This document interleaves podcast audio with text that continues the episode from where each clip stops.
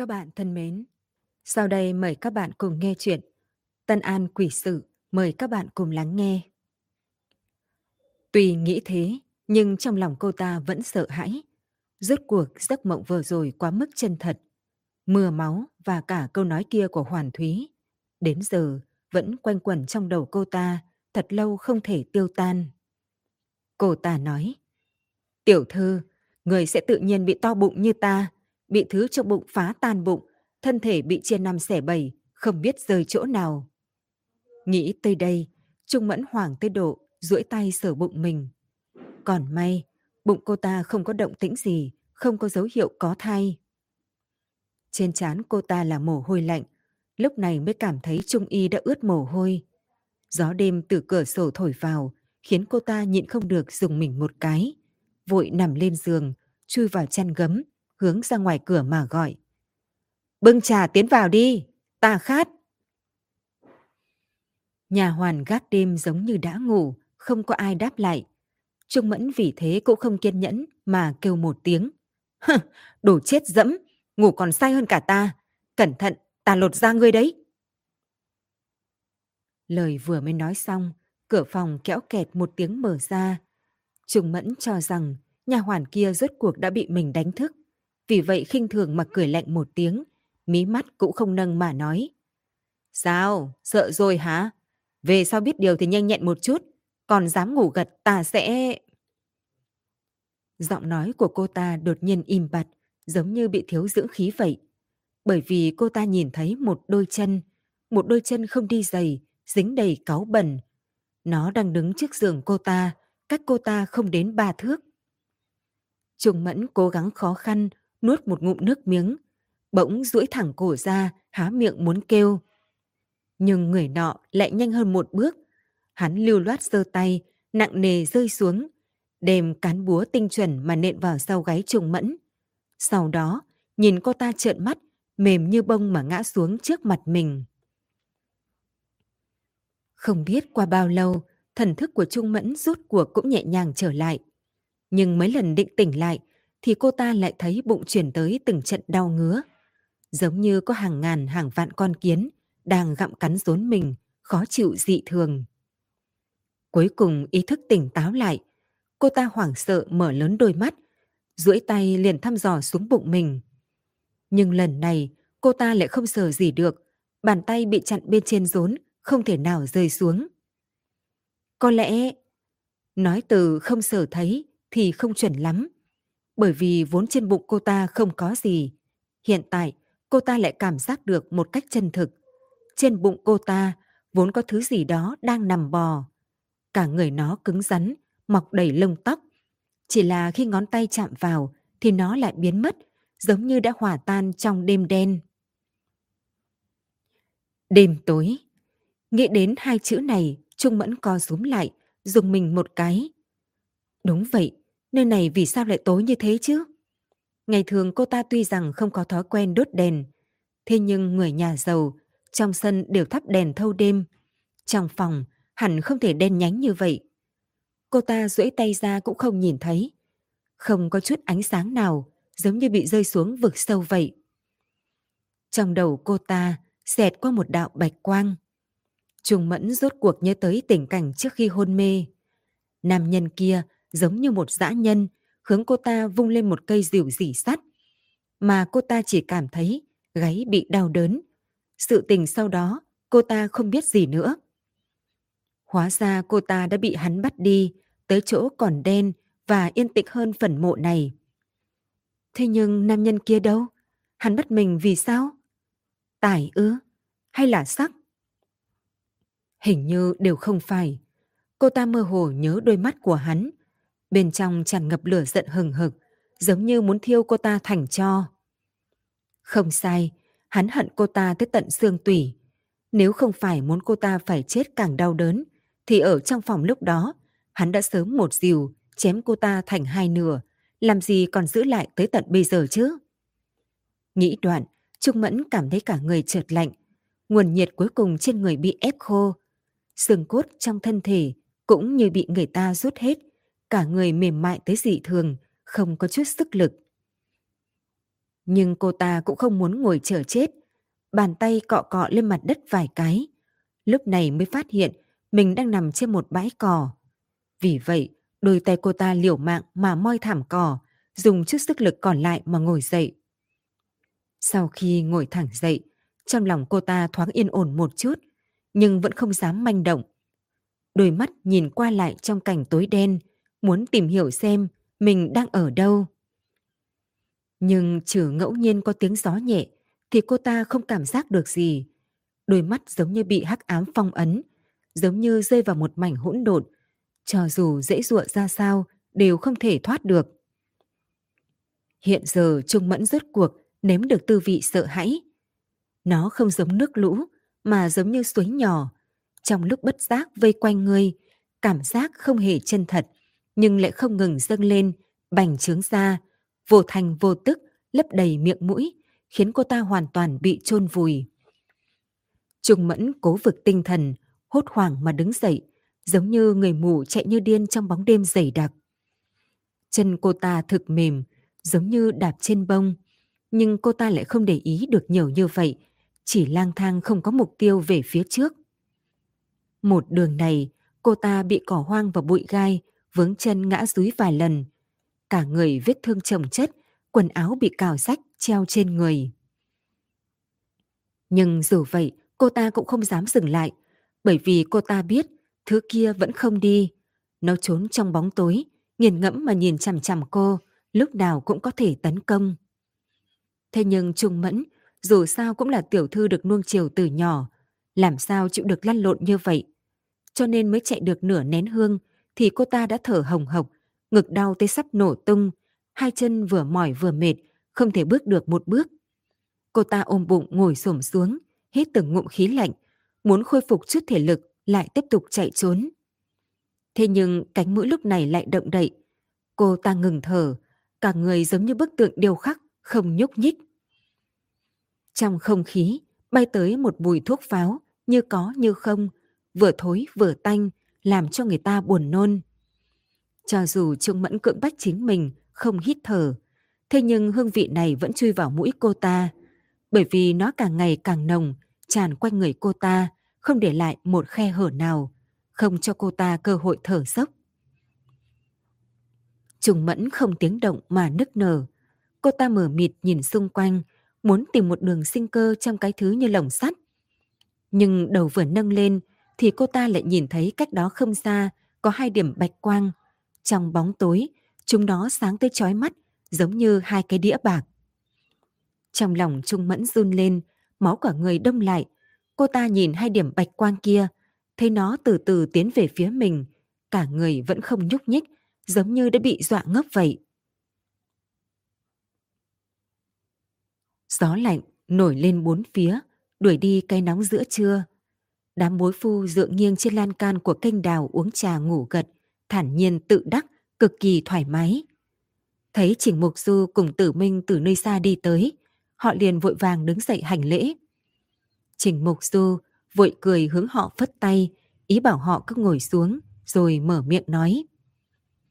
Các vị vất vả nhiều như vậy, cứ nghỉ mấy ngày đã. Lần này thuyền muối cập bờ có sai sót, nhưng về cơ bản vẫn coi như thuận lợi, đã làm phiền các vị. Nói đoạn, hắn quay đầu lại nhìn Tử Minh liếc mắt một cái, rồi nhẹ giọng phân phó. Lát nữa đem đám nước canh giải nhiệt nấu tối qua để cho bọn họ giải khát. Đã nhiều ngày qua, họ ra mồ hôi quá nhiều, uống một chút vào cũng giúp khôi phục thể lực. Tử Minh liên tục gật đầu, lại hướng mấy nha dịch đang đẩy xe ba gác đằng sau ra hiệu. Đại nhân ra lệnh, phát nước canh. Thấy mấy nha dịch kia đem hai cái nồi to từ trên xe xuống, y bước nhanh về phía bến tàu, đuổi theo Trình Mục Du, vừa chạy vừa hướng đám bối phu kia đáp lại lời cảm ơn của bọn họ. Trình Mục Du ngóng nhìn mặt sông bình tĩnh.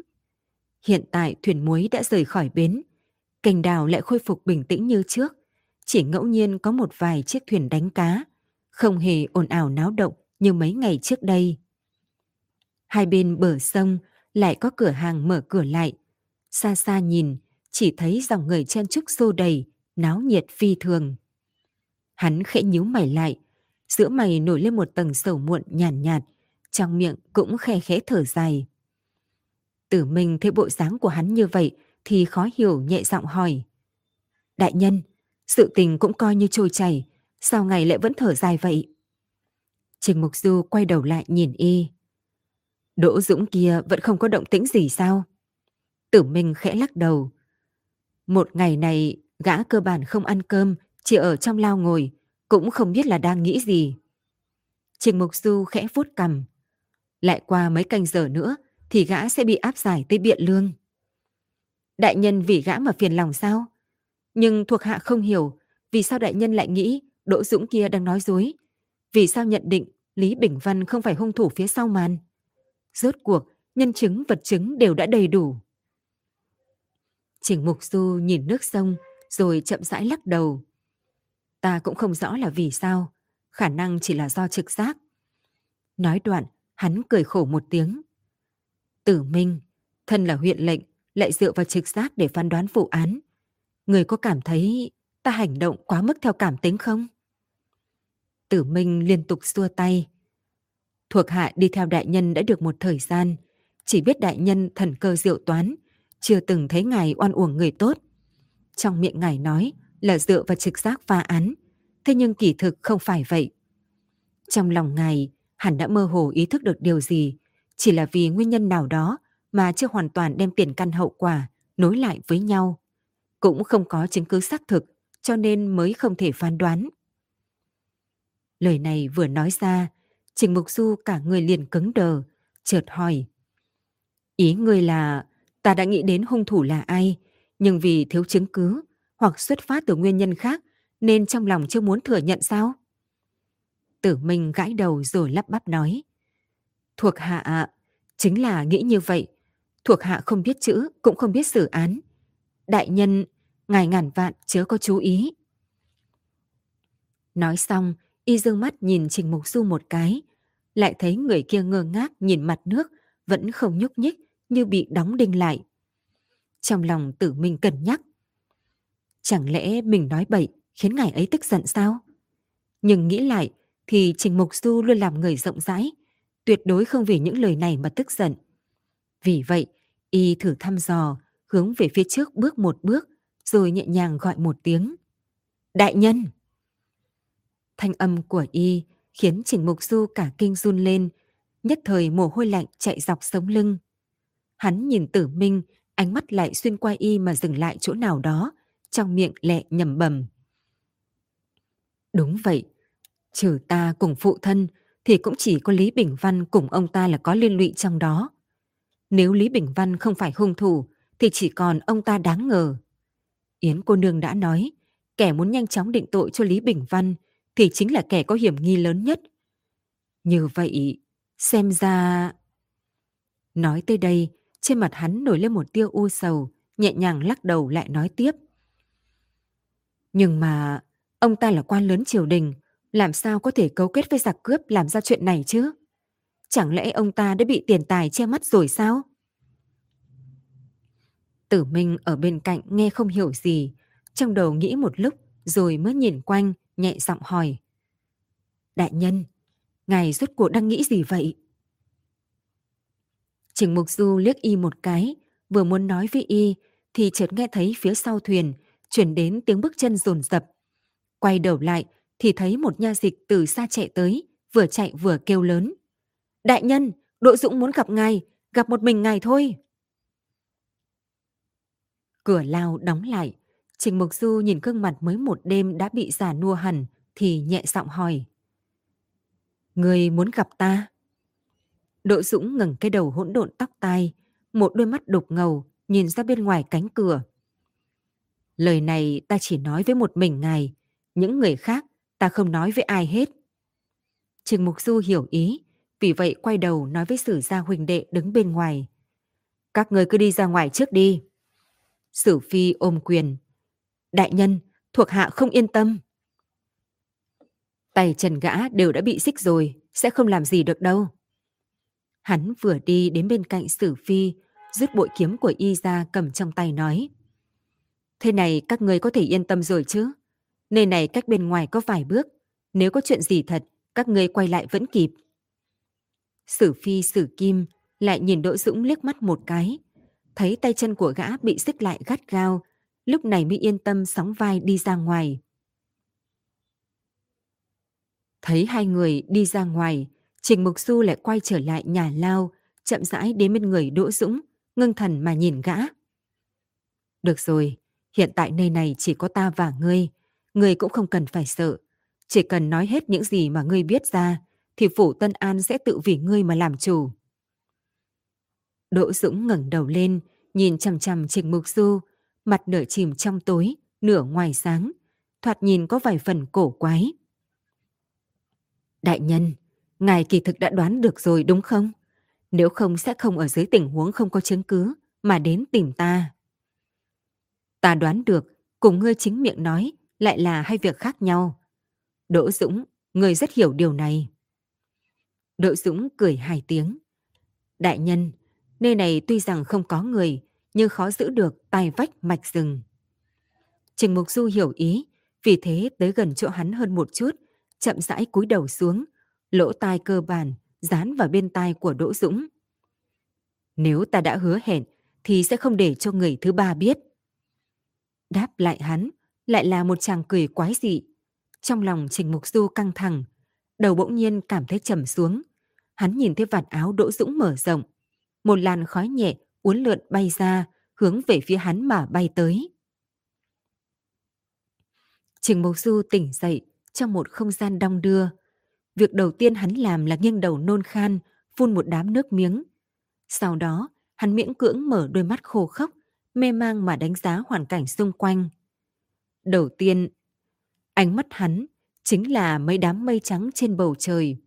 Chúng nó thoạt nhìn có vẻ rất gần hắn, giống như chỉ cần duỗi tay ra là có thể chạm đến. Trình Mục Du ngơ ngác nhìn chằm chằm đám mây kia, trong lòng bỗng nhiên hiểu rõ mình hiện tại đang ở đâu. Đôi mắt còn chưa kịp chứng thực phỏng đoán thì lỗ tai đã nghe thấy tiếng bước chân. Hắn nghe được bên cạnh có tiếng nước, một đợt chưa xong lại tới một đợt khác, khiến con thuyền dưới thân hắn sắp nảy phập phồng. Trình Mục Du giãy giụa đứng dậy, tay mới vừa động đã phát hiện tay chân mình đều đã bị trói, căn bản không thể động đậy.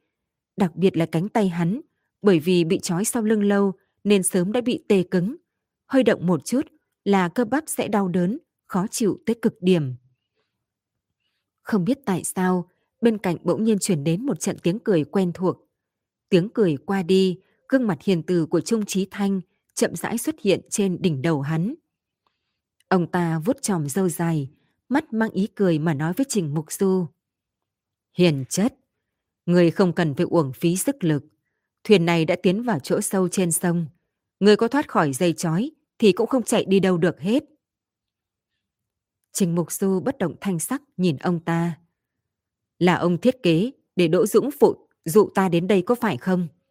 Ông sợ chuyện mình cướp thuyền muối bị bại lộ, nên dứt khoát, nếu đã không làm thì thôi, nếu phải làm thì làm đến cùng đem ta diệt khẩu.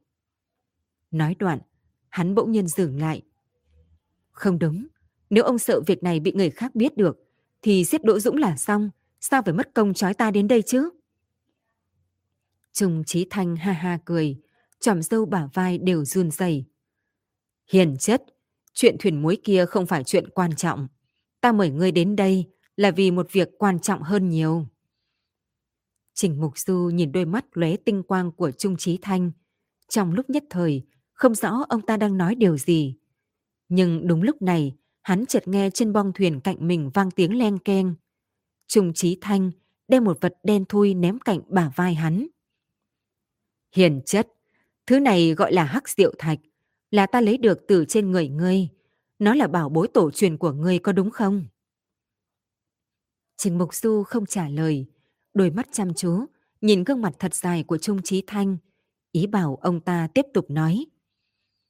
Vào tháng giêng năm nay, không sai, chính là vào ngày tế 10 năm của tiên đế, có 5 người đến trước mộ đọc tế văn, đọc xong thì đốt cháy tế hoa, sau đó giống như u linh lẻn vào bóng đêm biến mất. Binh lính thủ mộ tìm mấy tháng cũng không bắt được những kẻ kia. Bọn họ cho rằng mình đã thoát, nhưng có một nông phu ở gần đó, trong lúc vô tình thấy một người. còn phát hiện trên người hắn có một thứ, một khối ngọc cực kỳ hiếm lạ, có thể phát ra được ánh sáng 7 màu. Nói tới đây, Trung Chí Thanh nhẹ nhàng đá Hắc Diệu Thạch một cái, rồi cúi người ngồi sát xuống Trình Mục Du mà nói: Hiền chất, ngươi không nghĩ tới chính tảng đá này lại khiến thân phận ngươi bị bại lộ. Cũng may lão phu phát hiện sớm, nếu không đã dẫn sói vào nhà, đem kẻ cắp này trở thành con rể. Mỗi một lời của ông ta như sấm nổ bên tai Trình Mục Du, khiến đầu hắn loạn thành một đoàn. Nhưng hắn vẫn cố gắng chấn định, cắn răng khinh thường mà cười. Trung đại nhân đang nói cái gì ta chẳng hiểu gì hết. Cục đá này là mẫu thân ta chuyển xuống. Đúng như vậy, nhưng có liên quan gì tới hiến tế 10 năm chứ? Trung Chí Thanh vẫn cười tủm tỉm nhìn hắn.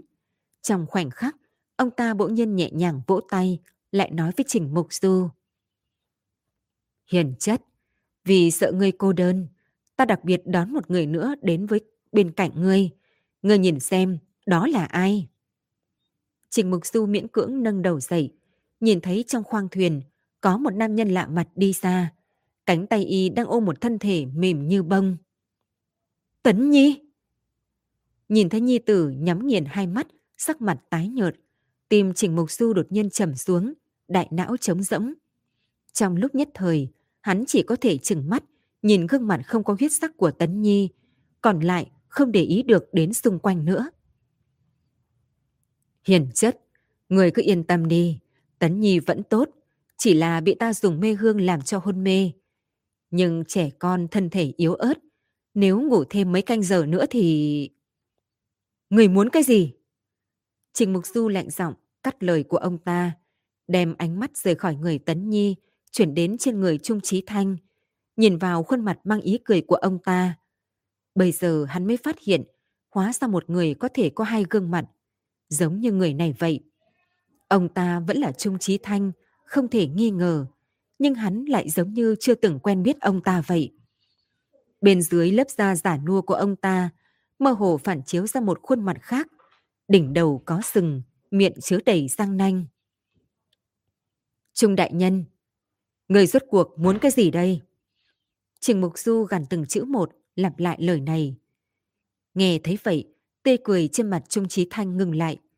Ông ta cúi người, nếp nhăn trên mặt như đang giương nanh múa vuốt, áp xuống Trình Mục Du.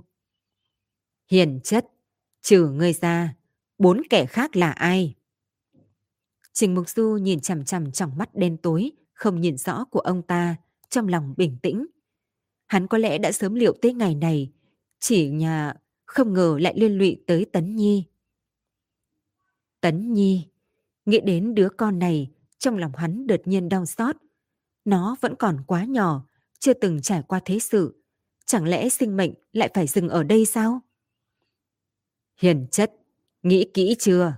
Thủ hạ của ta bế đứa nhỏ lâu quá, cánh tay đã sớm mệt mỏi. Ta sợ hắn không cẩn thận sẽ ném đứa nhỏ này vào trong nước. Tới lúc đó thì thật là không tốt.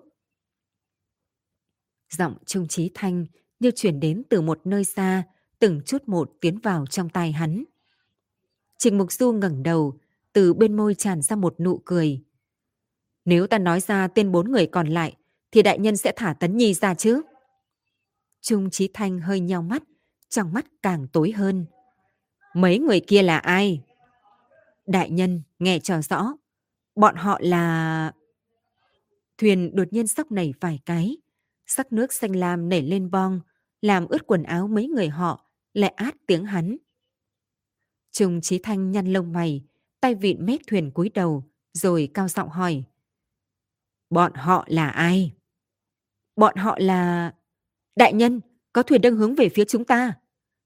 Nam nhân đang ôm Tấn Nhi, bỗng nhiên quay đầu nhìn về đằng sau, hướng Trung Chí Thanh hô lớn.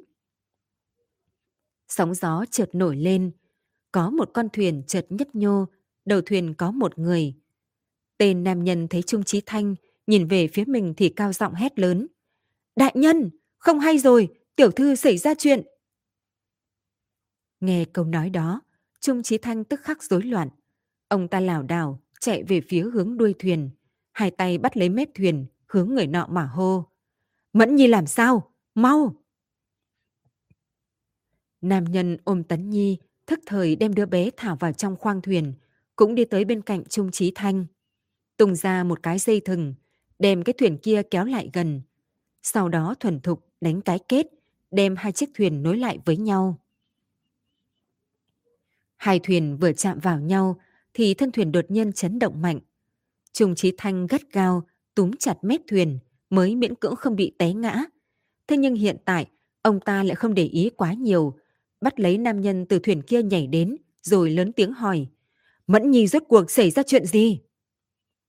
Người nọ bị ông ta nắm tới suýt quỳ rạp trên bong tàu, y không dám chậm trễ, nhanh chóng đáp: Sáng sớm nay, bọn nha hoàn phát hiện tiểu thư không có ở trong phòng, vì vậy bọn gia đình đã nhanh chóng đi tìm người. Mãi một lúc lâu sau mới tìm được tiểu thư ở sau núi, cách nhà cữu lão gia không xa. Nghe tới đây, mặt Trung Chí Thanh đã trắng tới dọa người, tay run tới lợi hại, suýt nữa không bắt được mép thuyền. Mẫn Nhi, còn sống không? Đại nhân yên tâm, tính mạng tiểu thư không sao. Nghe tới đây, Trung Chí Thanh thở phào một hơi, tay vỗ ngực, lại niệm vài tiếng A-di-đà Phật. Nhưng bỗng nhiên, ông ta nhìn ra sắc mặt của người kia không đúng, vì vậy lạnh giọng hỏi: Mẫn Nhi bị thương sao? Nam nhân cắn môi, rồi do dự đáp: Tiểu thư bị phơi nắng một chút, nhưng tiểu thư... Lời y không nói hết thì đã bị ăn một trường. Nhanh lên, không thấy đại nhân đã nôn nóng vạn phần rồi hay sao? Lắp bắp cái gì nữa? Người nọ bị ăn đau, vội che lại cái gáy, rồi nói ra toàn bộ. Dạ, bụng tiểu thư to như cái trống, giống như sắp sinh. Nghe thấy lời này, đôi mắt Trung Chí Thanh đột nhiên trợn lớn. Bàn tay bắt lấy mép thuyền, chậm rãi buông ra, không dám tin tưởng mà hỏi: Người nói cái gì? Mẫn Nhi sắp sinh sao? Người nọ gật đầu như gà mổ thóc. Bẩm, bụng tiểu thư giống như đang hoài thai 10 tháng. Lão cữu đã cho người tìm bà mụ tới. Bà mụ nói tiểu thư sắp lâm bồn, chuẩn bị sắp sinh. Trung Chí Thanh lắp bắp kinh hãi. Mẫn Nhi vẫn là hoàng hoa khuê nữ. Hơn nữa hôm qua ta còn gặp nó. Sao có thể nói đã sinh là sinh chứ? Nô tài cũng không rõ, nên mới vội vã đến thông báo cho đại nhân biết. Còn đang kinh ngạc thì phía sau bỗng nhiên vang lên tiếng cười hà hà. Trung Chí Thanh hùng tợn quay đầu lại, thấy Trình Mục Du lúc này đang nhìn mình, vừa lắc đầu vừa cười lạnh. Trong lòng Trung Chí Thanh vốn đã sốt ruột tới tức giận, thấy hắn cười vui sướng như vậy thì tức khắc đi tới, một chân đạp lên ngực Trình Mục Du mà nói: Ngươi không cần ở chỗ này vui sướng khi người gặp họa, mặc kệ Mẫn Nhi có việc gì thì tính mạng của các người cũng không giữ được. Trình Mục Du không vội không bực, chỉ ngửa mặt nói với Trung Chí Thanh: Trung đại nhân hiểu lầm rồi, ta đang muốn nói cho đại nhân thứ trong bụng Trung Mẫn rốt cuộc là thứ gì. Trung Chí Thanh ngẩn ra, vội vàng hỏi: Trong bụng Mẫn Nhi là thứ gì? Là một con quỷ điểu. Một con quỷ điểu sẽ nhanh chóng lớn lên, nếu không nhanh đem nó loại trừ thì không lâu sau nó sẽ phá nát bụng của Trung Mẫn, đem thân thể cô ta xé rách thành vài đoạn.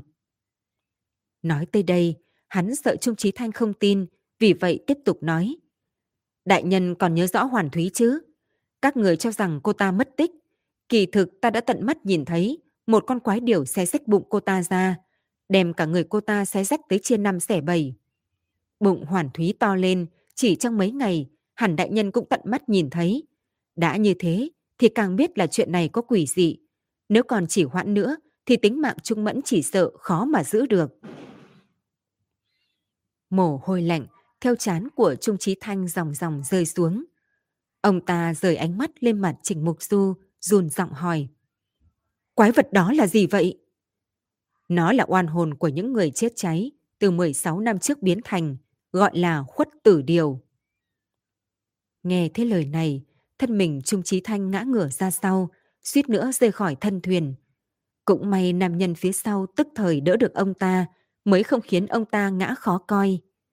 Thấy phản ứng ông ta như vậy, trong lòng Trình Mục Du tự nhiên rùng mình, hắn nheo mắt lại. Trung đại nhân.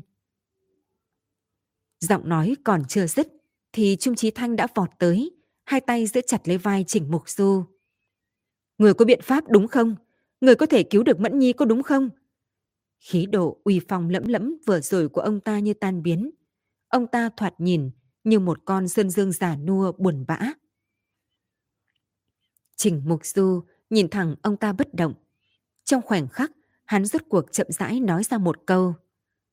Đi tìm Yến cô nương, chỉ có cô ấy mới có thể cứu được nữ nhi của ngươi. Trung Chí Thanh đứng thẳng thân thể, trên mặt là biểu tình không thể tin tưởng. Yến cô nương? Là tú nương kia sao? Người tin cũng được, không tin cũng được. Nhưng trên đời này, chỉ có cô ấy mới có thể cứu được Trung Mẫn. Trình Mục Du nói từng chữ thật rõ. Ở thời điểm khẩn cấp thế này, cho dù Trung Chí Thanh có lòng nghi hoặc cũng không thể không thử. Ông ta thối lui tới đuôi thuyền, bỏ lên con thuyền kia. Mới vừa đứng vững trên thuyền kia, giọng Trình Mục Du lại chuyển đến từ đằng sau. Trung đại nhân, nếu ta cứu Trung Mẫn một mạng, người có thể buông tha Tấn Nhi không? Ta biết ngươi ngay từ đầu đã có sát tâm. Mặc kệ ta có nói ra 4 cái tên kia hay không, thì ngươi cũng sẽ không lưu người sống. Trung Chí Thanh quay đầu lại, quét hắn một cái, rồi lại trầm mặt không nói một lời nào xoay đầu đi. Thẳng đến khi thuyền gỗ biến mất trên mặt sông, ông ta cũng không nhìn Trình Mục Du một cái. Thấy thuyền đi xa, Trình Mục Du rút cuộc thở phào nhẹ nhõm. Hắn biết mình và Tấn Nhi có khả năng nhặt về một cái mệnh, cũng không phải vì Trung Chí Thanh thiện tâm đồng tình với lời cầu xin của mình, mà là vì một mảnh vạt áo dính sắc xanh của ông ta. Vừa rồi bọt sóng dâng lên khiến hắn phát hiện nước chỗ này có màu xanh, hẳn chính là nơi Yến Nương phát hiện gan rồng. Mà Yến Nương nhìn thấy quần áo Trung Chí Thanh nhiễm gan rồng thì sẽ để tâm. Nếu tìm hiểu được nguồn gốc, phát hiện con thuyền này thì hắn và Tấn Nhi sẽ được cứu. Nghĩ tới đây, hắn đem ánh mắt hướng mặt sông mênh mông, trong lòng bốc cháy lên ngọn lửa hy vọng sau khi tuyệt vọng, trong miệng cũng niệm 3 chữ. Yến cô nương. Lúc Tích Tích cùng Tử Minh từ ngoài cửa vọt vào thì Hữu Nhĩ đang nấu cơm. Hôm nay y làm tủ mâu, đó chính là một loại cua biển mai hình thoi. Món này làm rất phức tạp, phải lấy thịt cua ra, dùng trứng bao lại hấp nửa giờ, chờ thịt cua chín lại lấy ra cắt miếng vừa ăn. Bởi vì chỉ có thể dùng chút thịt cua nộn nhất, cho nên Hữu Nhĩ lột cua cả canh giờ, món tay gãy mất mấy cái. Hiện tại đại công cáo thành, y đem thịt kẹp ra, vừa chuẩn bị đặt lên bàn thì lại bị động tĩnh ngoài cửa làm cho giật mình, nhẹ buông tay khiến đống thịt cua toàn bộ rơi hết xuống đất. Thấy đồ ăn mình lăn lộn mất nửa ngày mới làm ra được, đều đổ xuống đất, dính đầy bụi bặm. Hữu Nhĩ đờ tại chỗ, tay vẫn giơ giữa không trung không nhúc nhích. Bỗng nhiên, lông cả người y dựng đứng, hướng Tích Tích cùng Tử Minh nhảy tới mà miệng hô lớn. Các người có biết cái món này ta mất bao nhiêu tâm huyết mới làm xong không hả? Tấn Nhi thích nhất là ăn cua. Nửa tháng trước, ta đã hứa sẽ làm món này cho nó. Hiện tại khó khăn lắm mới làm ra được, lại bị y... Y chỉ vào thịt cuốn trên mặt đất, tức giận tới mặt đỏ bừng. Tích Tích lại giống như không nghe thấy lời tố cáo tội ác tày trời của Hữu Nhĩ. Cô chỉ mở to đôi mắt hoảng loạn, tìm thân ảnh người có thể khiến cô kiên định. Lúc rốt cuộc nhìn thấy được Yến Nương đang dựa nghiêng vào giàn nho thì bả vai cô rốt cuộc rụt xuống. Hai hàng nhiệt lệ từ khóe mắt chảy ra, cô run giọng nói. Yến cô nương, Yến cô nương, đại nhân nhà ta và Tấn Nhi đều không thấy đâu cả. Tay Yến Nương bị Tích Tích túm tới sinh đau. Cô vừa định rụt về thì lại bị nắm chặt lần nữa. Giống như chỉ có như vậy thì Tích Tích mới có thể thuận lợi nói về chuyện vừa mới phát sinh. Sử Kim thấy đại nhân thật lâu chưa ra thì đã lao vào. Ai ngờ chỉ nhìn thấy Đỗ Dũng bị người ta cắt đứt cổ, đại nhân lại không thấy bóng dáng đâu. Bọn họ tìm rất lâu mới phát hiện cửa sổ của nhà lao kia bị người ta cậy, bên dưới còn sót một chiếc giày. Lúc này, tiên sinh ở thư viện cũng đuổi đến, nói là không thấy Tấn Nhi đâu. Mới chỉ xoay người một chút mà đã không thấy người đâu, không có chút manh mối hay dấu hiệu gì hết. Nói đoạn, Tích Tích gấp tới độ khóc thành tiếng. Yến cô nương, chúng ta tìm khắp thành mà không tìm được bọn họ. Đại nhân và Tấn Nhi có gặp chuyện gì nguy hiểm không? Cô mau hỗ trợ tìm xem bọn họ đang ở đâu. Yến Nương lau nước mắt cho Tích Tích rồi nói. Đừng tự rối loạn trận tuyến. Nói cho ta xem Trình đại nhân đến chỗ Đỗ Dũng làm cái gì. Tích Tích nước mắt doanh tròng, thút thít nức nở đáp. Không rõ ràng lắm. Ta chỉ biết Đỗ Dũng có việc muốn nói cho đại nhân. Cho nên đại nhân mới vào trong lao để gặp hắn. Yến Nương rũ mi trầm tư. Đại nhân đã sớm hoài nghi án cướp thuyền muối kia không phải do Lý Bình Văn gây ra. Ngài ấy gặp Đỗ Dũng nhất định là vì việc này. Nói tới đây, Tử Minh vẫn luôn ngốc bên cạnh, bỗng nhiên kinh hô một tiếng. Một đôi mắt gắt gao nhìn thẳng vào Yến Nương, trong miệng lẩm bẩm. Sáng nay, đại nhân từng nhắc cái gì mà quan lớn. Nếu Lý Bình Văn không phải hung thủ, thì điểm đáng ngờ chỉ có ở trên người đó. Yến cô nương, lời này là có ý gì vậy? Có thể liên quan tới chuyện đại nhân mất tích không? Ánh sáng trong mắt Yến Nương chợt lóe, chậm rãi quay đầu lại, nhìn về phía Tử Minh, rồi gằn từng chữ một. Huỳnh thực sự nghe thấy ngày ấy nói tới quan lớn ư? Tử Minh mê mang gật đầu. Vô cùng xác định. Tích Tích sửng sốt một lúc lâu, bỗng nhiên bắt lấy cánh tay Yến Nương. Cô nương, hay là đại nhân ám chỉ... Lời cô bị một thân ảnh lảo đảo chạy tới đánh gãy. Trung Chí Thanh một tay đỡ khung cửa, một tay che ngực, ánh mắt xẹt qua mấy người, cuối cùng dừng lại trên người Yến Nương. Ông ta thở mạnh mấy hơi, bỗng nhiên tiến tới, quỳ dưới chân Yến Nương nói: "Cô nương, cầu xin cô nương cứu nữ nhi nhà ta, Mẫn nhi sắp sinh, sắp không được rồi." Bụng Trung Mẫn thực chói mắt, giống như một quả cầu thịt trong suốt, cách một tầng da thịt bị căng tới hơi mỏng, mơ hồ có thể thấy được bóng dáng u ám ở bên trong. Nhìn đến dáng vẻ này của cô ta, Yến Nương hướng phía sau liếc mắt một cái. Các ngươi ra hết ngoài đi, một mình ta ở lại là được rồi. Trung Chí Thanh do dự một chút, nhưng vẫn trầm mặc gật đầu, mang theo nhà hoàn cùng bà mụ rời khỏi phòng Trung Mẫn. Thấy trong phòng chỉ còn lại mình và Trung Mẫn, Yến cô nương giống như không có chuyện gì, ngồi xuống mép giường, duỗi tay nhẹ vuốt lên cái bụng của Trung Mẫn. Ngón tay cô thực lạnh, chọc vào, khiến Trung Mẫn đang nửa hôn mê đột nhiên thanh tỉnh. Cô ta mở to mắt, lại thấy tình địch đang ngồi cạnh giường, dùng một đôi mắt phượng nghiêng người mà nhìn mình. Trung Mẫn hít một hơi, cánh tay sưng vù vô lực hướng về Yến Nương vung vẩy, trong miệng thở dốc nói: "Tiện nhân, ngươi tới đây làm gì? Cút, mau cút đi." Yến Nương không bực cũng không cáu đáp. Cha cô mời ta tới cứu cô, nhưng xem ra tình cảnh hiện tại có vẻ như tiểu thư khinh thường ta giúp đỡ. Thôi được, ta cũng không muốn phí công phu, vậy ta xin cáo từ, đỡ chọc tiểu thư phiền lòng. Cô ta lập tức nhấc chân đi ra ngoài, tay vừa mới sờ tới nắm cửa thì lại nghe đằng sau truyền đến một giọng nói nhẹ. Yến cô nương, đừng đi, thỉnh cô cứu ta, cứu ta. Yến Nương quay đầu lại, giả vờ kinh ngạc nói. Ồ, Yến cô nương à, cô mới vừa rồi không phải gọi ta như thế, hình như gọi ta là cái gì ý nhỉ? Còn chưa nói xong, thì Trung Mẫn đã cắn môi, phun ra từ kẽ răng mấy chữ. Cô nương đại nhân đại lượng, nhất định sẽ không so đo với ta, mới vừa rồi là Trung Mẫn nói lỡ, thỉnh cô nương tha thứ. Yến Nương nghe thấy vậy thì nheo mắt cười nói. Cô nương sợ là hiểu lầm rồi. Yến Nương chỉ là một nữ tử bình thường mà thôi. Trong bụng không có biển lớn. Cô nương nếu đã biết mình lỡ lời thì không nên mất bò mới lo làm chuồng. Nếu để tâm tình của ta không tốt thì khó nói. Lời cô lại bị Trung Mẫn cắt lời. Yến cô nương, ta là tiện nhân, thỉnh cô giơ cao đánh khẽ. Tha thứ cho Trung Mẫn một lần. Lúc Trung Mẫn nói những lời này thì một bàn tay liều mạng moi rách góc áo, gân xanh trên trán nổi lên, giống như cô ta phải sử dụng hết cả sức người. Những biểu hiện này của cô ta, Yến Nương đương nhiên cũng chú ý tới. Cô nghiền ngẫm nhìn chằm chằm Trung Mẫn trong chốc lát.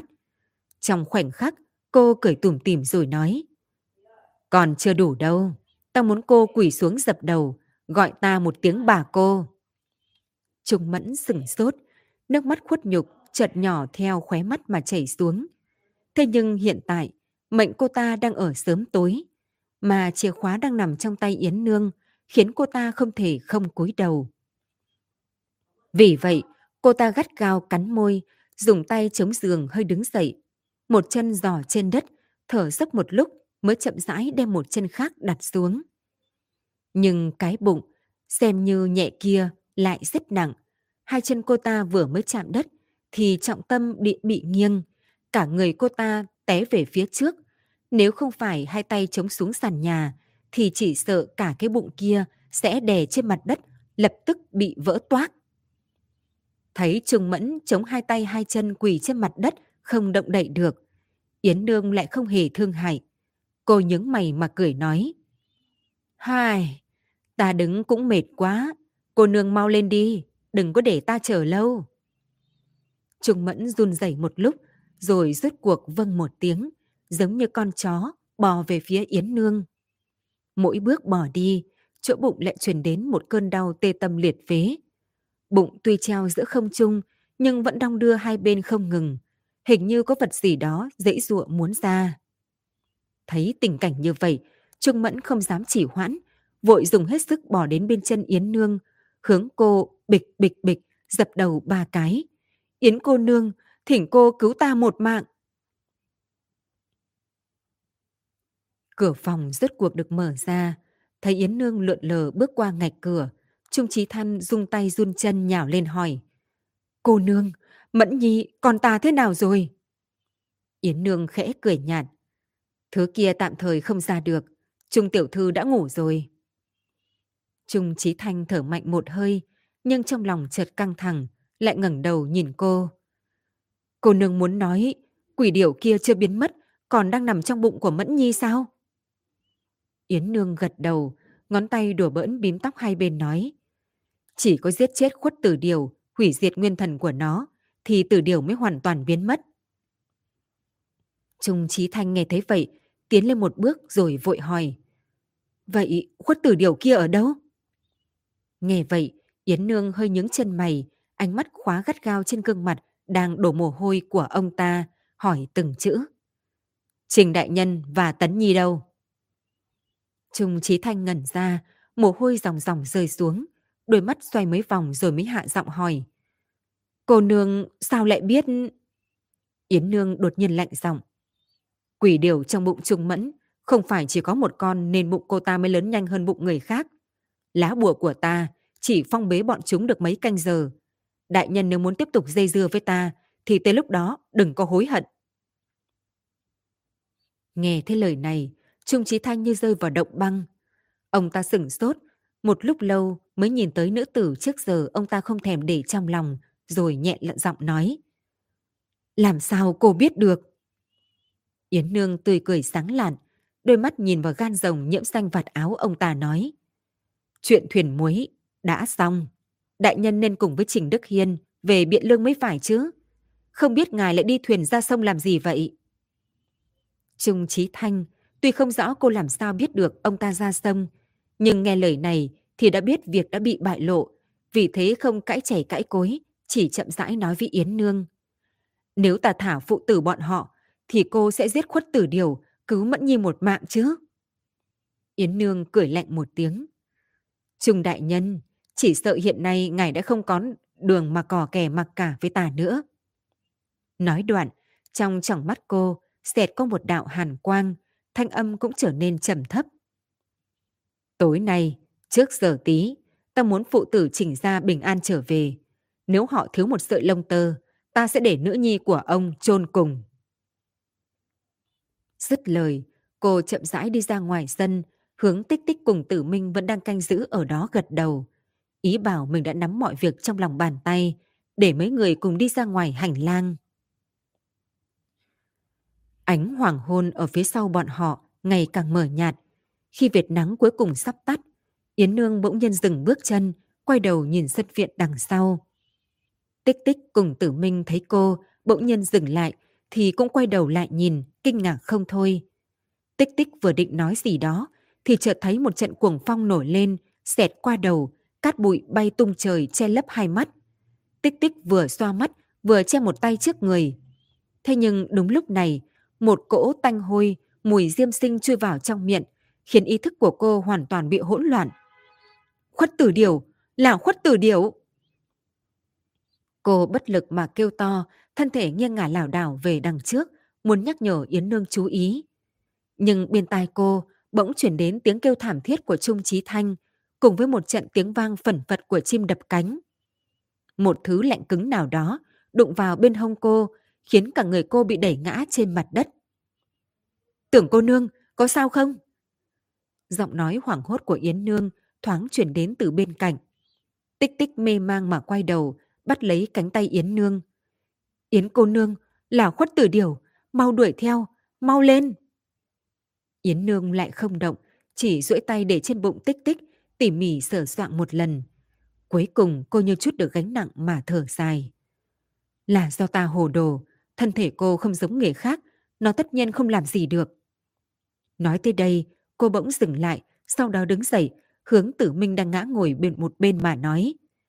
Đại nhân cùng Tấn Nhi bị bọn chúng nhốt ở trên thuyền phía nam bến tàu, cách chừng 15 dặm.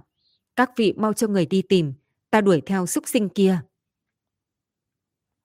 Dứt lời, thân ảnh thanh lệ của cô đã đi tới cuối hành lang, xoay người một cái liền biến mất. Tử Minh vẫn chưa ổn định tâm thần, lại nhìn Tích Tích rồi nhìn ngoài cửa run rẩy nói. Tưởng cô nương, con quỷ điểu kia ngậm Trung Chí Thanh đi mất rồi. Ta tận mắt thấy nó dùng cái mỏ cong cắn cổ ông ta như ngậm một con sâu, thực quá dọa người. Cũng không biết một mình Yến cô nương có đối phó được không? Tích Tích biết Yến Nương có dị thuật, cho nên không lo lắng. Cô xoa đôi mắt đau nhức, tâm tư lại để ý tới điều khác.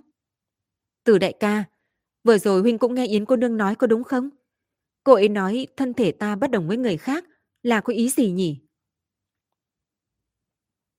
Tiếng chuông từ xa vọng lại gần, từ yếu trở nên mạnh, giống như một cái chùy sắt đánh vào đầu Trung Chí Thanh, đem ông ta đánh thức từ trong hỗn độn. Ông ta cố nén sợ hãi trong lòng mở mắt. Còn may, trước mặt không có đôi mắt như tiền giấy của con quỷ điểu, chỉ có gió núi từng trận phất qua đỉnh đầu, khiến búi tóc của ông ta xõa tung. Ông ta cố nén đau đớn, truyền đến từ phía sau cổ. Tay chống người muốn bỏ dậy, nhưng vừa mới nâng được nửa người, lại nghe thấy đằng sau có tiếng đá rơi xuống. Trong lòng ông ta cả kinh, vội xoay người nhìn về đằng sau, vừa thấy đã sợ tới mức tay chân mềm nhũn, lại lần nữa nằm liệt dưới đất. Phía sau là một vách đá vạn trượng, giống như một cái rìu sắc bén cắm giữa con sông, chặn nước sông lại. Nước đánh lên vách đá ào ào, giống như tiếng giống giận kinh tâm động phách. Còn quái điểu, cả người đen nhánh kia, đang đứng sừng sững trong gió ngay bên cạnh. Hai móng vuốt túm lấy một cục đá nhô lên bên trên vách đá. Một đôi mắt trắng bệch, không hề chớp, đang nhìn chăm chú vào trên người ông ta. Trung Chí Thanh nhìn nó, không biết vì sao lại có chút choáng váng. Trước mắt đột nhiên lại có hơi nước, phảng phất như trước mặt không phải là một con quỷ điểu kỳ quái, mà là những xác chết cháy đen dính vào một chỗ với nhau. 16 năm trước, khi trục vớt những con thuyền bị lửa thiêu, ông ta không có mặt ở hiện trường, chỉ nghe người ta miêu tả thảm trọng sau sự việc đó ở trên triều đình. Những người bị chết cháy kia, phần lớn không còn phân biệt được bộ dáng, thân thể cháy đen thành một cục, bị chất đống ở bên cạnh con sông, nhìn từ xa giống như một ngọn núi màu đen. Nhiều năm như vậy, ngẫu nhiên ông ta sẽ nhớ tới những kẻ vì mình mà bỏ mạng, nhưng lại chưa từng để trong lòng, thậm chí không có nửa điểm ăn năn. Ở trong lòng ông ta vẫn luôn có một ý niệm, đó chính là nhân sinh có cao có thấp. Một vài người vốn không thể làm chủ vận mệnh của mình. Bọn họ hoặc sống, hoặc chết, chẳng qua chỉ để phục vụ cho một số người còn lại mà thôi. Nhưng sinh ra đã là con kiến, thì còn có thể trách ai chứ? Có điều lúc này, khi đối mặt với đôi mắt tràn ngập oán hận kia, một tầng cứng rắn trong lòng ông ta nứt ra, một nỗi sợ hãi chưa từng có lan tràn, lấp đầy cả người ông ta. Nhưng con quái điểu kia vẫn không nhúc nhích, cứ đứng trên vách núi, lẳng lặng nhìn chằm chằm Trung Chí Thanh. Cánh dính sát vào hai bên người. Nếu không phải có hai con mắt trắng dã lóe sáng kia, thì thoạt nhìn nó như một khối đá hình thù quái dị. Thấy tình cảnh này, trong lòng Trung Chí Thanh nảy lên chút hy vọng. Ông ta cố vực tinh thần dậy, tay chống lên, miễn cưỡng đứng thẳng người, thối lui về đằng sau từng chút một. Nhưng vừa đi được 2 bước thì thân thể lại đụng vào một thứ khác. Trung Chí Thanh rùng mình, vừa định xoay người lại bị một người từ đằng sau chặn cổ lại, không phải dùng tay mà là rìu. Lưỡi rìu lạnh lẽo để ngay yết hầu, chỉ cần ông ta thoáng tiến thêm thì sẽ bị mất mạng ngay. Chỉ cần nói thật, ta sẽ không giết ngươi. Một thanh âm nghẹn ngào truyền đến tai Trung Chí Thanh. Tráng sĩ thủ hạ lưu tình, ta sẽ nói hết. Trung Chí Thanh không dự đoán được phía sau sẽ đột nhiên có một người khác, vì vậy lập tức sợ tới nỗi hồn vía lên mây, trừ bỏ xin tha thì ông ta không thể nghĩ được gì nữa. 16 năm trước là ngươi cho người đốt thuyền muối có đúng không? Lời này như một thanh lợi kiếm chọc thẳng vào tim ông ta, khiến cả người ông ta run rẩy nhưng vẫn cố phủ nhận. Ta chỉ bảo bọn họ cướp thuyền chứ không bảo phóng hỏa. Chuyện này chỉ là chuyện ngoài ý muốn, không phải ta cố ý. Mong tráng sĩ tha mạng, mong ngài tha mạng. Thân hình sau lưng bỗng nhiên mềm nhũn, dìu cũng vì thế mà trượt xuống một chút, cổ Trung Chí Thanh bị cắt một vệt máu đỏ. Hay cho một câu ngoài ý muốn, cứ thế mà hơn 20 mạng người của Hứa gia ta bị hủy trong một ngày. Giọng hắn càng ngày càng trầm, tới cuối cùng hắn giống như đang khóc, cánh tay cũng run tới lợi hại. Thấy hắn tâm trí bị tan rã, Trung Chí Thanh nắm lấy cơ hội, đột nhiên đem cái rìu gác lên cổ mình hất ra, điên cuồng chạy về phía rừng cây đen tối phía sau. Gió núi xẹt qua gương mặt ông ta, khiến mùi máu và mùi hỗn tạp khác xông vào mũi ông ta.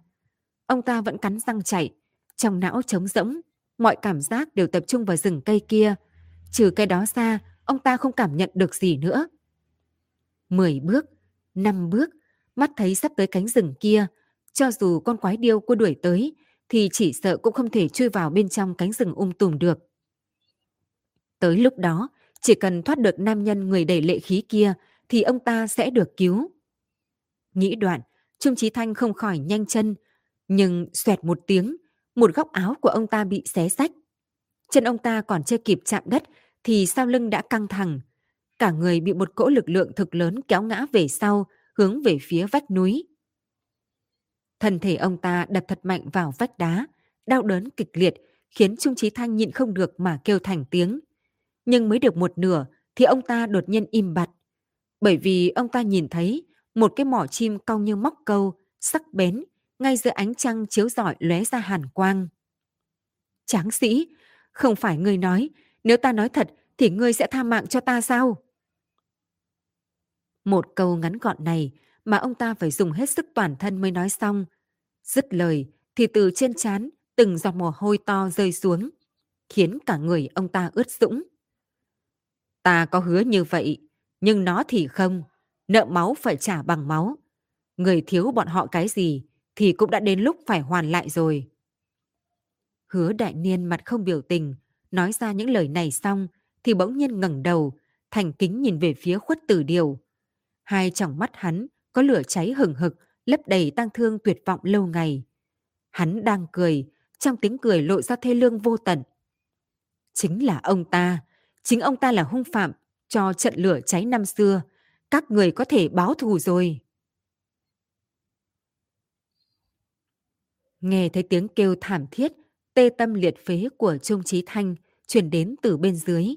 Yến Nương cong chân bắt chéo ngồi ở trên chạc cây cao cao không nhúc nhích, nheo mắt thưởng thức Khuất Tử Điểu hành hình kẻ thù. Nó đem thịt ông ta mổ ra từng miếng, không đụng tới vị trí chí mạng ngay mà tập trung vào trước ngực, sau lưng, đùi, gương mặt. Mỗi lần nó cúi đầu là phía dưới lại truyền đến tiếng quỷ gào của Trung Chí Thanh, thê lương tới dọa người, lãng đãng bay vào trong sân cốc thật lâu, không thể tiêu tan. Đến cuối cùng, Yến Nương có chút nhìn không nổi, lắc đầu chặt lưỡi nói. Cũng đành, bị ông ta làm hại thảm như vậy, nếu không thực thi khổ hình này thì chút nữa ta sợ là không thể thuận lợi đưa các người một đoạn đường. Nói đoạn, trong đầu cô hiện lên một đạo bạch quang lẩm bẩm.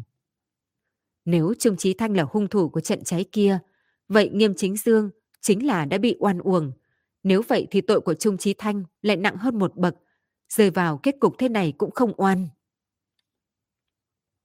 Qua tầm một canh giờ, động tĩnh phía dưới mới dần biến mất. Yến Nương nhìn thân thể chỉ còn lại xương trắng kia, trong mắt lóe hàn quang, từ ngọn cây nhảy xuống, nhẹ nhàng dừng ở đằng sau Khuất Tử Điểu. Từ trong ngực, lấy ra một cây kim ném về phía nó. Ngân châm mang theo một sợi ánh sáng nhạt, không nghiêng không lệch, chui vào gáy Khuất Tử Điểu. Nó nhẹ vẫy cánh vài cái, sau đó giống như bị điểm huyệt, duy trì tư thế giang cánh mà bất động. Máu tươi từ mỏ nó tích táp, chảy đầy mặt đất. Sau khi vây khốn Khuất Tử Điểu, Yến Nương quay đầu lại, ánh mắt dừng trên mặt Hứa Đại Niên. Thấy hắn thực bình tĩnh thì trong lòng cô cũng kinh ngạc. Cô chậm rãi đi dạo đến trước mặt hắn, vòng quanh hắn một vòng, trong miệng nhẹ nhàng hỏi. Khó khăn lắm mới đem nó từ thả ra từ đáy sông, sao hiện tại thấy ta vây khốn nó mà ngươi lại không nóng nảy? Hứa Đại Niên không nhịn được mà bật cười nói. Nóng nảy? Vì sao phải nóng nảy? 16 năm qua ta chưa bao giờ thư thái như ngày hôm nay. Nói đoạn, hắn nhìn về phía Yến Nương, hít một ngụm gió núi lạnh thấu xương.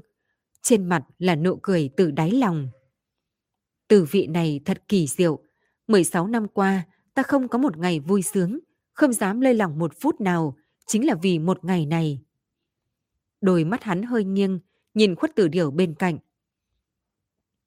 Cô xem đôi mắt nó, trầm tĩnh như đầm nước. Ta nghĩ nó cũng giống ta, như chút được gánh nặng, từ đây không còn ưu phiền nữa. Yến Nương xoay người nhìn Khuất Tử Điểu một cái, chỉ thấy con người tái nhợt của nó vẫn như cũ, tròn giống như hai miếng tiền giấy. Nhưng không biết vì sao, cô lại nhìn được sự bình tĩnh của Hứa Đại Niên đang nói. Ánh mắt nó thâm trầm, xa xưa, tựa như hồng thủy chảy qua cánh đồng hoang vu. Lòng Yến Nương trầm xuống, lại nhìn về phía Hứa Đại Niên nói. Người cũng biết súc sinh này đã hại nhiều tính mệnh, cho nên hôm nay ta nhất định không thể lưu nó lại. Hứa Đại Niên nhìn cô mà cười nói. Nợ máu trả bằng máu, đạo lý này chỉ sợ không ai hiểu rõ hơn ta. Cô nương, tính mệnh của ta và nó, cô đều có thể cầm đi. Dù sao thù này đã được báo, từ đây nó cũng có thể yên giấc ngàn thu. Yến Nương nghe thấy vậy thì nao nao. Cô vốn tưởng rằng Hứa Đại Niên bị áp lực lâu lắm, cho nên sớm đã mang cái hận với cả thế gian. Không nghĩ tới, hắn sẽ rộng rãi, thản nhiên như khi vậy khi đối mặt với cái chết. Đang âm thầm suy nghĩ, thì cô chợt nghe thấy Hứa Đại Niên thấp giọng thở dài. Trừ mấy mạng người này, còn có một người ta cũng nợ mà không thể trả được. Này ta đem việc này, nói với cô nương, mong cô ngày sau giúp ta thắp nén hương cho hắn, bày tỏ sự hối lỗi của ta. Trên mặt Yến Nương lộ ra vẻ khó hiểu. Người muốn nói ai? Hứa Đại Niên lắc đầu nói. 16 năm trước, hắn vì việc thuyền cháy mà bị vu khống là thủ phạm, mang theo thuộc hạ, trốn ở trong núi Nê Cô Sơn suốt 8 năm. Sau lại bị Trung Chí Thanh cấu kết điều binh giết hại.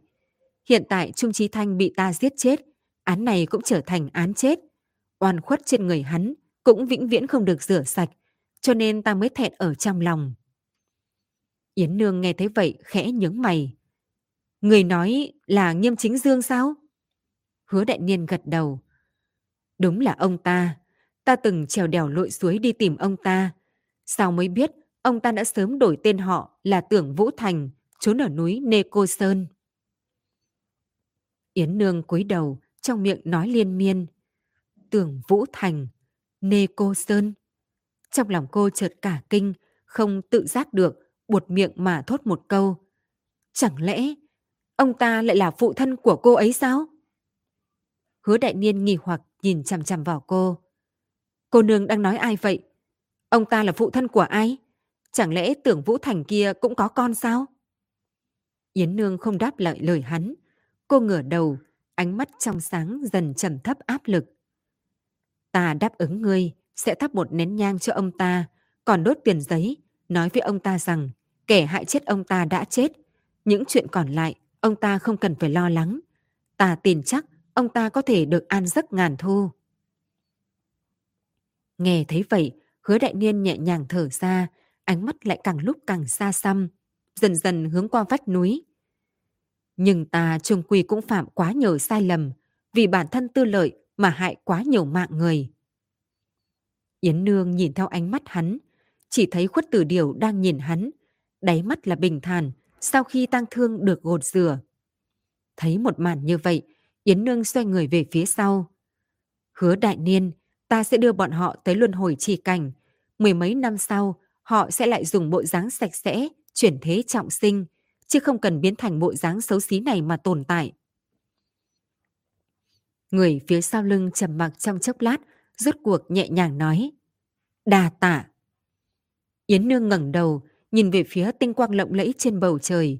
Trong khoảnh khắc, cô chậm rãi nhắm mắt lại, bên tai chuyển đến tiếng bước chân ngày càng dồn dập của Hứa Đại Niên.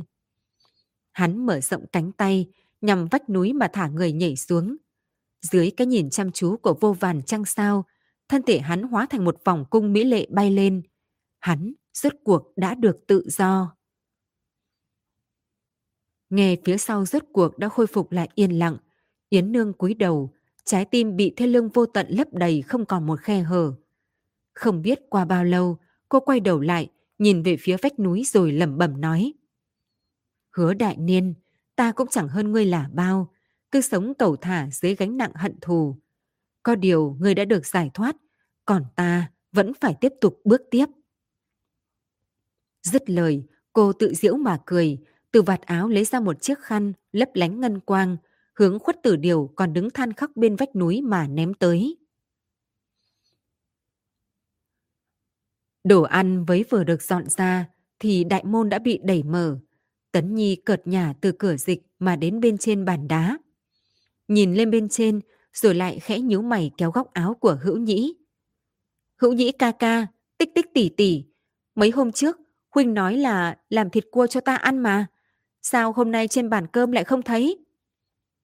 Hữu Nhĩ bĩu môi rõ dài, hướng đứa nhỏ mở hai lòng bàn tay. "Là một lần thôi mà ta đã mất tới 5 cái móng tay. Nếu lại làm lần nữa thì sau này việc trong tú trang chẳng có ai làm nữa đâu. Chẳng lẽ cậu thay ta làm chắc?" Tấn Nhi cũng trù miệng, trên khuôn mặt trắng nõn là tràn đầy ủy khuất. "Cha nói cua mùa thu là béo nhất, ta khó khăn lắm mới được chở như vậy, nhưng miếng ngon đến miệng rồi lại còn bay mất." Lúc này, một bàn tay mềm mại vuốt đỉnh đầu của cậu. Yến Nương cúi người, một tay khác nhẹ véo lên mặt Tấn Nhi. "Không phải là không cho cậu ăn, chỉ là mấy ngày trước cậu bị kinh hách, không nên ăn đồ ăn lạnh. Chờ qua một chút thời gian, thân thể tốt hơn, ta sẽ bảo Hữu Nhĩ làm cho cậu ăn, có được không?" Tấn Nhi khẽ nhăn lông mày. "Nhưng đợi mấy ngày nữa, con cua sẽ không còn béo." Yến Nương cong môi cười. "Cái này thì có gì khó đâu. Chúng ta chọn mấy con cua, nuôi trong ao cá ở viện. Chờ chúng nó lớn thì sẽ để Hữu Nhĩ làm cho cậu ăn." Nghe thấy vậy, Tấn Nhi kích động, xoắn tới xoắn lui, xúc đầu vào trong lòng cô nịnh hót tung trời. Vẫn là Yến Nương đối với ta tốt nhất. Trên đời này, Tấn Nhi thích nhất chính là Yến Nương. Hai người đang nói chuyện thì chợt thấy Trình Mục Du từ bên ngoài đẩy cửa vào. Thấy Yến Nương liền cất tiếng cười nói: "Cô nương thật đúng là có bản lĩnh giỏi. Ao cá thế nào mà lại nuôi được cua biển? Trình mỗ xem ra kiến thức quá nông cạn rồi." Yến Nương khom mình hành lễ. "Đại nhân đã khỏe hơn chưa?" Trình Mục Du nhẹ gật đầu. "Khá hơn nhiều rồi, làm phiền cô nương lo lắng." Nói đoạn, hắn khẽ vuốt búi tóc của Tấn Nhi, giả vờ trách móc. "Còn ấy, ngửi thấy mùi thơm là chạy qua ngay, bây giờ lại còn ngượng ngùng mà xoắn xuýt, không khỏi cũng quá giả vờ." Tấn Nhi vốn chính là tới tú trang để ăn cơm, chỉ là thấy Trình Mục Du bỗng nhiên tới thì cũng không dám lỗ mãng nữa. Ai ngờ lần này phụ thân không trách cậu không hiểu lễ nghĩa, vì vậy cậu vội le lưỡi, vui tươi hớn hở tới bàn đá ngồi xuống, cùng Hữu Nhĩ ăn uống thỏa thích. Thấy hai người ăn uống vui vẻ, Yến Nương liền xoay người nói với Trình Mục Du: "Đại nhân, người đã bị ngài đuổi đi rồi, hiện tại muốn nói gì thì mau nói đi." Thấy tâm tư bị cô đoán được, Trình Mục Du dứt khoát nói thẳng không cố kỵ. "Yến cô nương, trước khi chết Hứa Đại Niên có từng nói với cô về gốc tích gan rồng từ đâu ra không?" Yến Nương khẽ lắc đầu. Y chưa từng nhắc tới chuyện này, mà lúc đó ta cũng sơ sẩy quên mất không hỏi Y. Nghe vậy, giữa mày Trình Mục Du là một tầng mây đen, hai tay nhẹ nhàng trà sát rồi thấp giọng nói. Nhưng tìm không được kẻ đổ long kia thì lòng ta không an tâm. Yến Nương nhẹ nhướng mày, nhìn chằm chằm đôi mắt hắn. Đại nhân có gì không an tâm? Trình Mục Du nhất thời sửng sốt, không biết nói sao. Đôi mắt từ trên mặt Yến Nương chuyển tới giản nho phía sau cô, hết sức chuyên chú, nhìn chằm chằm vào những chuỗi quả nho chín, phảng phất như trên đó có thứ gì đó đặc biệt hấp dẫn hắn vậy. Yến Nương chừng mắt một cái, đột nhiên duỗi tay túm chặt tay áo hắn, không chút tị hiềm, lôi kéo hắn đi ra ngoại viện. Cũng may Hữu Nhĩ cùng Tấn Nhi đang mải ăn nên không kịp ngẩng đầu, cho nên mới không thấy hành động kỳ quái của cả hai.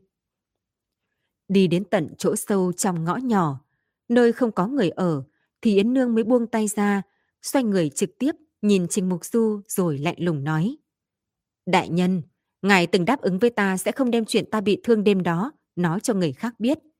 Nhưng hiện tại, ngài không chỉ nói cho lệnh tôn biết, còn lần lượt nhắc tới chuyện này. Đến tột cùng là vì sao? Trình Mục Du bị cô nói đến không hiểu gì cả. Cô nương nói cái gì vậy?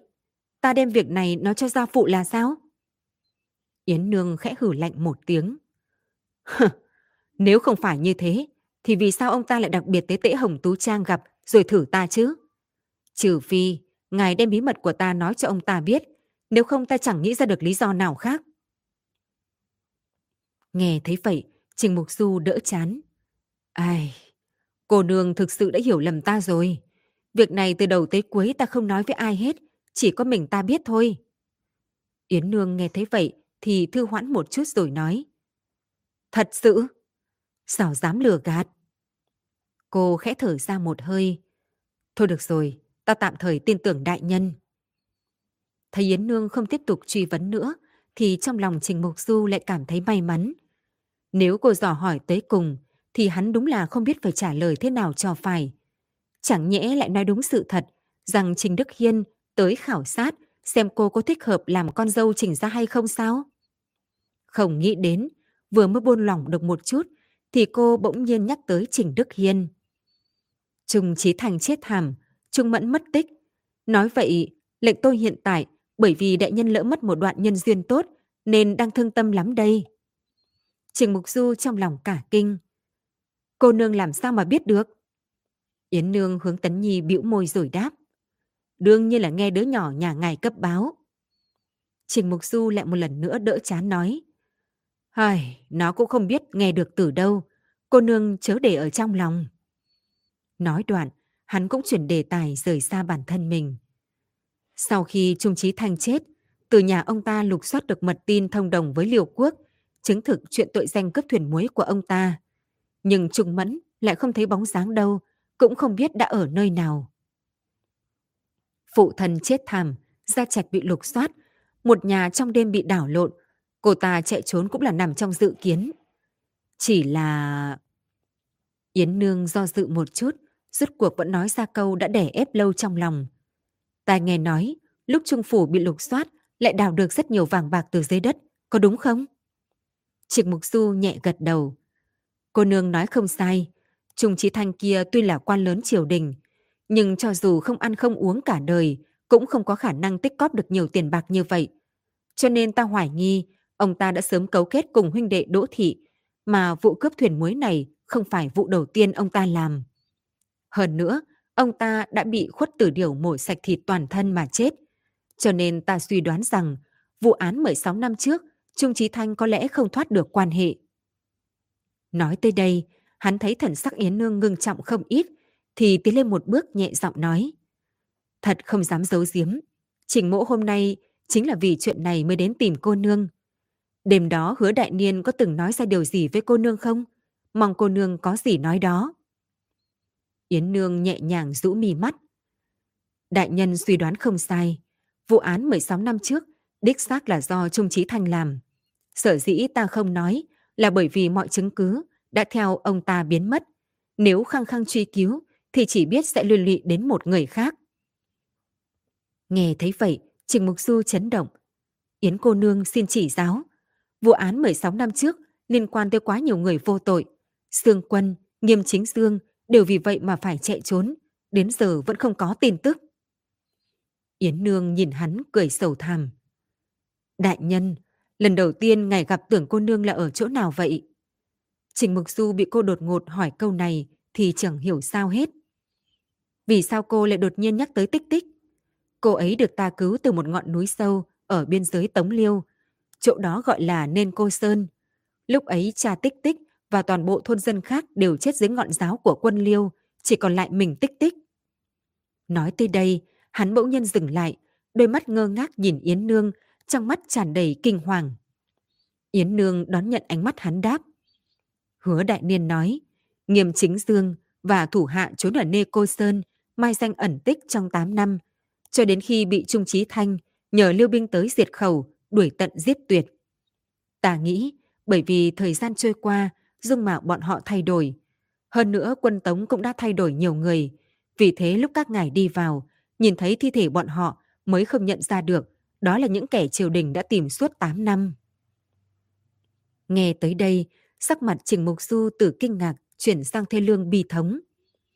Tích Tích chính là nữ nhi của Nghiêm Chính Dương sao? Yến Nương gật đầu. Hứa Đại Niên nói, Nghiêm Chính Dương vì tránh né đuổi bắt nên đã đổi tên thành Tưởng Vũ Thành. Cho nên ta nghĩ Tưởng cô nương chính là nữ nhi của ông ta. Dứt lời, cô thấy Trình Mục Du hồi lâu không nói nên lời, chỉ nhìn chằm chằm một mảnh bóng cây loang lổ trên mặt đất mà bất động. Cô tiến lên một bước rồi nhẹ giọng nói. Tưởng cô nương tuy rằng thân thế nhấp nhô, nhưng trời sinh tính tình rộng rãi. Mỗi lần ta thấy bộ dạng vô tâm vô phế cao hứng của cô ấy, thì trong lòng cũng nhẹ nhàng rất nhiều. Cho nên, nếu việc này đã không còn có thể xoay chuyển, thì cứ buông đi, đem chân tướng vĩnh viễn chôn giấu. Ta nghĩ đây cũng là kết quả mà Nghiêm Chính Dương mong muốn. Trong khoảnh khắc, Trình Mục Du chậm rãi quay đầu. Yến Nương thấy trong mắt hắn vẫn là thống khổ trĩu nặng, chỗ ấn đường có một mạt sầu bi không thể xóa. Hắn nhìn thẳng vào cô gằn từng chữ. Yến cô nương, chuyện này là bí mật thứ hai giữa chúng ta có được không? Yến Nương gật đầu thật mạnh. Báo thù là phải dùng sinh mệnh mà đeo gông xiềng trầm trọng. Với Hứa Đại Niên là như vậy, với cô cũng thế. Vì đã biết tư vị của nó, nên cô không muốn Tích Tích cũng bước vào vết xe đổ của mình. Huống chi kẻ thù của Tích Tích đã sớm không còn trên nhân gian. Nếu cô có biết chân tướng, thì cũng làm sao có thể đối mặt được. Nghĩ tới đây, môi Yến Nương tràn ra một tia cười nhạt. Đại nhân, ta nghĩ Nghiêm Chính Dương thấy nữ nhi của mình được đại nhân thu nuôi, trưởng thành là một nữ bộ khoái sang sàng, thì trong lòng hẳn cũng được an ủi. Những lời này vốn để an ủi, thế nhưng Trình Mục Du nghe xong lại không được thoải mái, ngược lại càng thêm khổ sở. Hắn than nhẹ một tiếng. Nhưng ta vẫn không thể bảo vệ cô ấy thật tốt. Năm đó ở Trấn Ngọc Tuyền, cô ấy bị đâm ở bụng, bảo cung đã bị tổn thương, cuộc đời này không thể có con được nữa. Ta chính là đã khiến hương hồn Nghiêm Chính Dương phải thất vọng rồi. Yến Nương lắc đầu cười nói. Phúc họa song hành, đại nhân không biết chứ. Ngày ấy Khuất Tử Điểu mang Trung Chí Thanh đi, đã từng đụng phải Tưởng cô nương. Nếu không phải cô ấy không có bảo cung, thì chỉ sợ chim non đã chui vào bụng cô ấy và làm tổ trong đó. Nghe vậy, trong lòng Trình Mục Du mới hơi được an ủi. Hắn vừa muốn nói gì đó, thì đã thấy Sử Kim chạy tới từ đầu hẻm, nhẹ nhàng hành lễ nói. Đại nhân, thủ hạ của Trung Chí Thanh vẫn mất tích. Đã nhiều ngày nay, bọn thuộc hạ lục soát khắp thành Tân An mà không tìm thấy y đâu. Sắc mặt Trình Mục Du cứng lại, rồi hạ giọng nói. Việc này quan trọng, vô luận thế nào cũng phải tìm được người. Nói đoạn, hắn lại suy nghĩ, sau đó xoay người chắp tay cáo từ Yến Nương, bước vội đi theo Sử Kim về phủ Tân An. Các bạn thân mến, các bạn vừa nghe xong tập tiếp theo truyện Tân An Quỷ Sự. Cảm ơn các bạn đã ủng hộ và theo dõi kênh. Hẹn gặp lại các bạn. Tạm biệt tất cả các bạn. Để ủng hộ kênh, quý vị có thể để lại bình luận cũng như chia sẻ, hoặc có thể ủng hộ tài chính trực tiếp về các địa chỉ đã được ghi ở phần mô tả.